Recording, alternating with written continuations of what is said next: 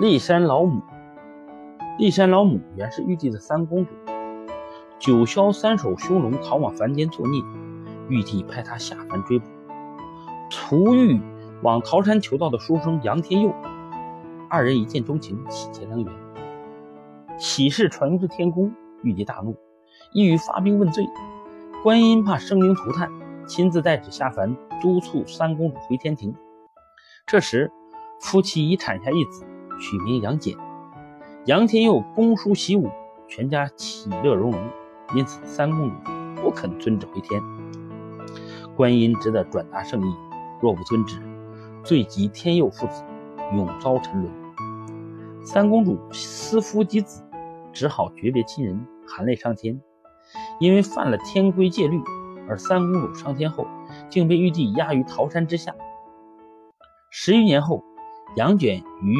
玉泉山寻得玉鼎真人拜师学法，真人授其神功，并告知他的亲娘被压于桃山之下，让杨戬前往相救。杨戬因而怒发冲冠，追上厮杀，一片孝心，使玉帝为之感动，特降旨放出三公主，让他们全家团圆。秦始皇统一六国以后，在全国征集了大批民工，修筑万里长城。民工中也有一批读书人，平日里只知道吟诗弄墨，却无负笈之力，整日挑砖运土，面朝黄土背朝天，哪里受得了？一个个叫苦不迭，怨声载道。一日，骊山老母打坐在天宫，忽见一股怒气冲上来，拨开云雾一看，见那些修筑长城的人全都被扁担压弯了腰，步履踉跄，苦不堪言，不觉动了恻隐之心。他拿出一把红丝绳。做起法术，往下一抛，只见满天丝线飘飘忽忽，随风降落，一根根系在民工挑土的扁担上。说来也怪，这些红丝绳一系在扁担上，百斤重担顿觉轻了八十，民工们挑的也轻了，跑的也快了，人人喜形于色，个个笑容满面。这件事很快被秦始皇知道了，心想：是什么红丝线，竟有这般神通？看来定不是凡间之物，而是仙家之宝了。于是下了一道圣旨，立即把这些红丝线全部收集起来，另派他用。圣旨一下，官员们不敢怠慢。当民工们晚上熟睡的时候，他们派人把扁担一根根收拢，将红丝线一条条解下，第二天送进了皇宫。秦始皇看看这些红丝线，跟一般丝线同样粗细，并无两样。可是这些红线却熠熠发光。用刀剑砍砍不断，拿火烧烧不烂，真是奇珍异宝啊！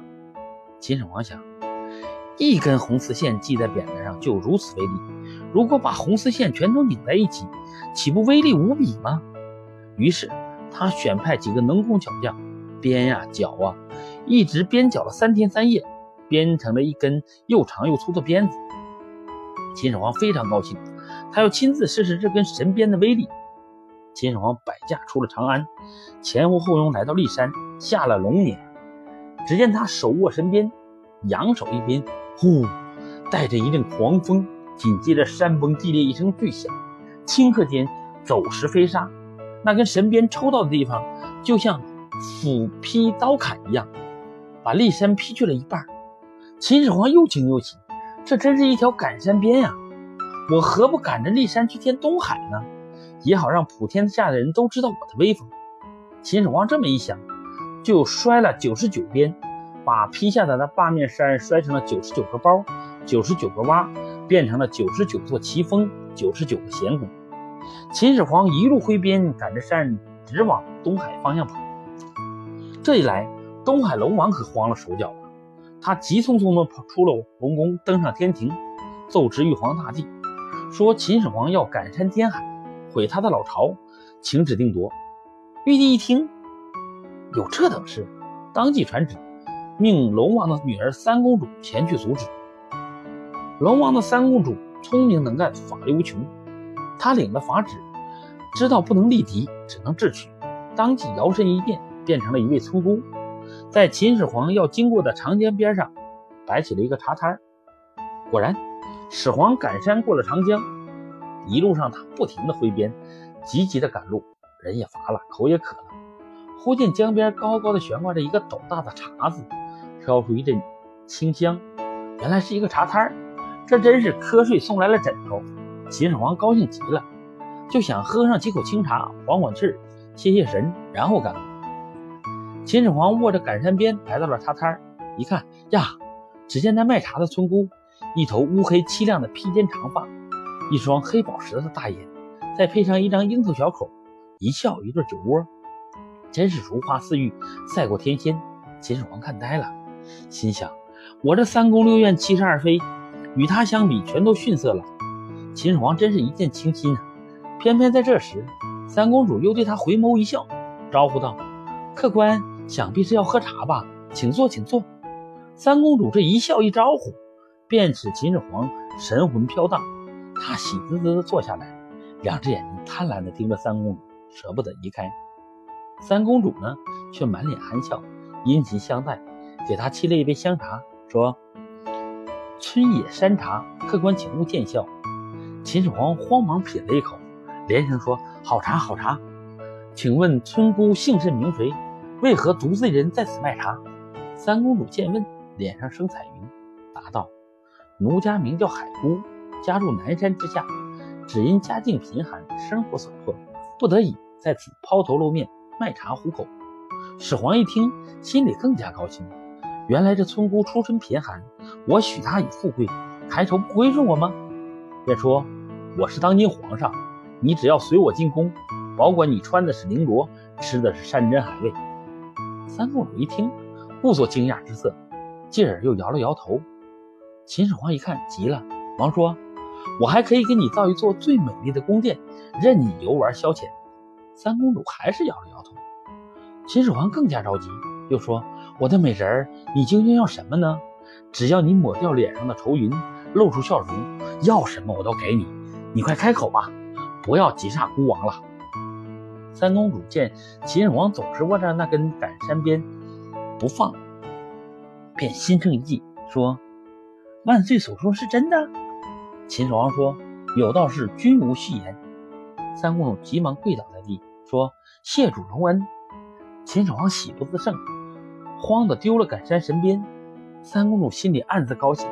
她趁秦始皇不备，找了个空，唰，一把夺起了赶山神鞭，说：“我要的就是他。”三公主说完，呼，化作一阵清风，回东海龙宫向父王复命去了。秦始皇不见了三公主，心里思念着呢。他登上庐山去寻找，踏遍山山岭岭，跨过了险谷深沟，也没见到三公主的身影，就坐在马耳峰下的巨石上休息。秦始皇不死心，心想：我是当今皇上，普天下的美女都应该属于我。他又急如星火地攀上九旗峰，一直登上了高大绝顶的大汉阳峰，找啊找啊，还是找不到他思念的美人。秦始皇站在汉阳峰，极目遥望，但见云天相隔，白雾茫茫，不觉满腹相思，禁不住流下了眼泪。没奈何，只好失望地回长安去了。骊山老母风华绝代，秀美如诗。世间时有俗人惊其艳丽，乃生邪念，欲思轻舞。自此以后，骊山老母则不再以少女姿容出现，遂装为老妪，人乃以老母称之。后来，骊山老母在骊山受人间烟火，山上树木繁茂，松柏常青，四时有不凋之树，遍山有飘香之花，景色迷人。这里山形秀丽，峰峦起伏。他常常施行神法，为人们指点指点迷津。书生李全喜好神仙之道，经常游历名山，广泛采集方术。他在嵩山虎口岩石室中得到了皇帝的音符，但始终不明白音符的意义。后来他到陕西去，来到骊山脚下，遇到了一个老妈妈。这个老妈妈的发髻从鬓边梳到头顶，其余的头发半垂。虽然穿着破衣服，拄着拐杖，但是神情状态很不一般。老妈妈看着路旁有一火烧树，就自言自语地说：“火生于木，祸必发克。”李全听到这话很惊讶，就上前问他：“这是皇帝音符中的密言，老妈妈怎么能说出它呢？”老妈妈说：“我接受这个符已经三元六周甲子了，三元一周，共计一百八十年，六周共计一千零八十年了。年轻人，你从哪里得知音符呢？李全行过几手礼后，又行拜礼，就详细的告诉妈妈得福的地方，趁便请问音符的玄义。老妈妈让李全正面站立，向着亮处，看了看他的相貌，说：“接受这个符的人，该当名列仙籍，骨相应当成仙。如果不是这样的人，反而会受到责罚。”于是拿出朱砂写了一道符，串在拐杖尖上，令李全跪着把它吞了下去，说：“天地保佑你。”接着，老妈妈命李全坐下，给他解说阴符的意义。说完这些道理。他又对李全说：“已经到吃饭的时候了，我有麦饭，一起吃饭吧。”老妈妈又从袖子中拿出一个瓢，令李全到山谷中去取水。瓢里的水满了以后，瓢忽然有一百多斤重。李全的力气小，不能控制，瓢就沉到泉水中去了。李全回到树下时，老妈妈已经不见了，只见在石头上留着几升麦饭。李全惆怅地等到晚上，也没有再见到他。李全吃了麦饭以后。从此不再吃饭，就绝食求道，不知所踪。这个老妈妈就是骊山老母。传说八仙之一的吕洞宾赶考途经邯郸黄花，骊山老母化作黄花店主，为吕洞宾烧煮黄粱饭。钟离权则用法术使吕洞宾在睡梦中经历了十八年的宦海沉浮和世态炎凉，一觉醒来，黄粱饭尚未熟，经此一梦。吕洞宾遂大彻大悟，跟随钟离权学仙修道去了。还有的人说，唐代诗人李白在幼年读书时，因心闷而懒于研研读。一日走到溪溪边，看见一个老太婆在溪边石上不停地磨铁杵。李白走上去，问他为什么磨如此粗的铁杵。老太婆说：“我女儿要出嫁，没针用，我就将这铁杵磨成针。”李白说：“铁杵哪年能磨成细针呢？”老太婆说：“心坚石穿，何愁铁杵不能磨成针？”李白感悟，奋发读书，后来竟成了唐代大诗人。据说这个老太婆就是骊山老母的化身呢。